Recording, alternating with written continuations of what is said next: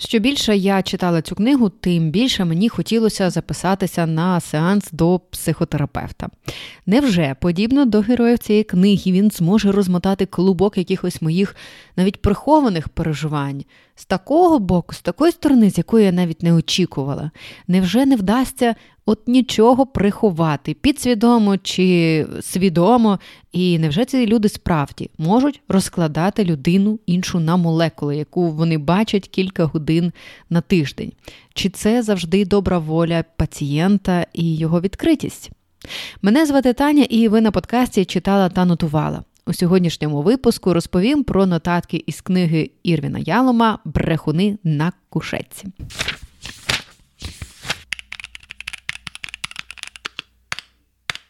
Це не є е, нонфікшн література, це художня література.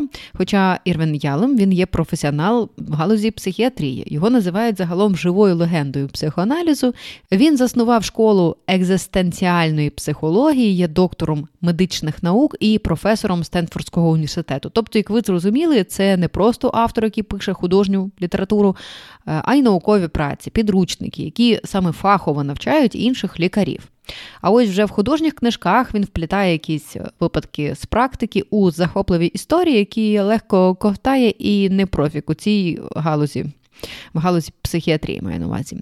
Отож, брехуни на кушетці це такий своєрідний психологічний трилер, де пацієнт вирішує обманювати свого лікаря, де лікар вплутується у халепу і, зрештою, сам потребує терапії, де зав'язане якесь особисте, професійне, етичне і зовсім неетичне поводження у кабінеті та поза його межами, де постає дилема, чи це нормально спати з клієнтами. Але як мені видається, тут автор однозначно підкреслює, що ні. Мабуть, е, секс загалом тут розглядається як поняття спокуси, відвертості, якоїсь межі між особистим та професійним. І не тільки сам факт цього, а й навіть думки про нього. Так, сюжет тут не надто динамічний у цій книжці, але це не так е, книжка, через яку я не могла би спати вночі, але вона цінна не так сюжетом, як можливістю побачити психотерапію, не будучи лікарем. Ялом дозволяє зануритися в голову пацієнта, лікаря. І він показує, як працює цей от пінг-понг під час сеансу, яким чином професійні психотерапевти підбирають стратегії лікування, як вони вибудовують питання, підбирають слова, аби довести пацієнта до певного стану, до певних висновків, яким чином вони інтерпретують поведінку.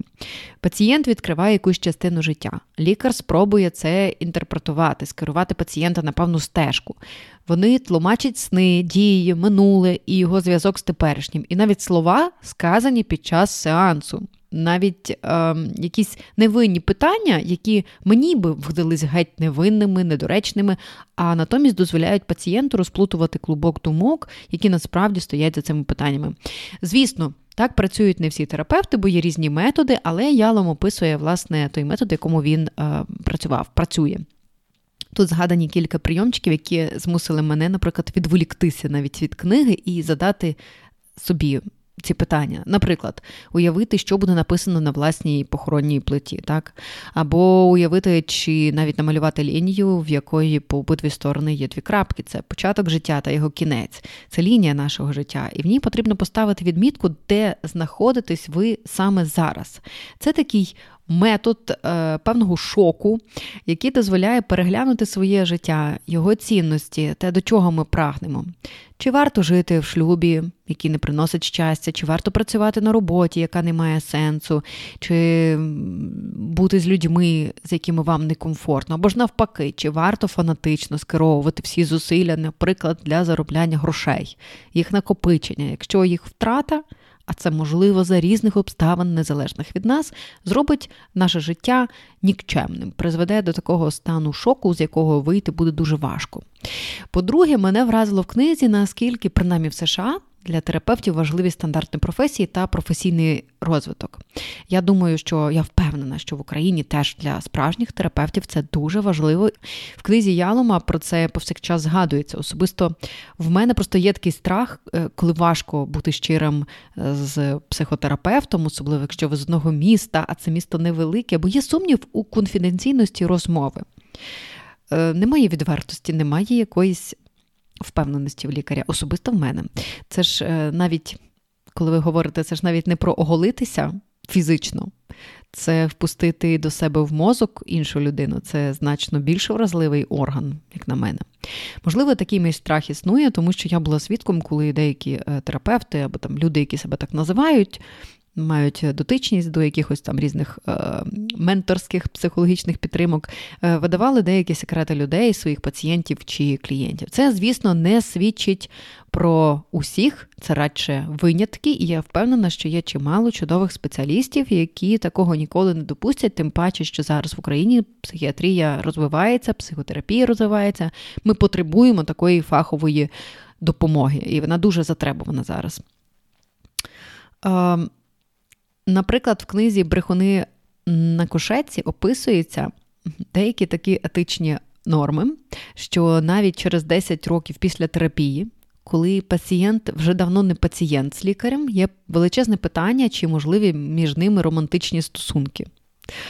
Навіть якщо це була групова терапія. Тобто, як мені здавалося, навіть імена, навіть обличчя цих людей можна забути, не кажучи вже про те, що задумуватись чи можливі романтичні стосунки, якщо ви зустрілись десь через 10 років. А ні, от бачите, настільки стандарт є. Я вже не кажу про непропустимість стосунків під час терапії, а це трапляється в тому випадку, Е, терапевтів справді можна вважати мерзотниками, як на мене, бо вони користуються вразливістю своїх пацієнтів, вони їм наносять додаткову травму і взагалі перебувають їхнє почуття довіри до світу. Я з подивом також дізналася, скільки пацієнтів е, приймають лікарі за день. Це може бути аж сім людей з перервою в 10 хвилин для перепочинку. Чому для мене це цифра аж? Тому що сеанс це дуже вдумлива робота мозку. Це постійна фіксація якихось точок, слів, загалом запам'ятовування, і це потребує концентрації. Ну, не такої, напевно, як диспетчери, які керують літаками, але.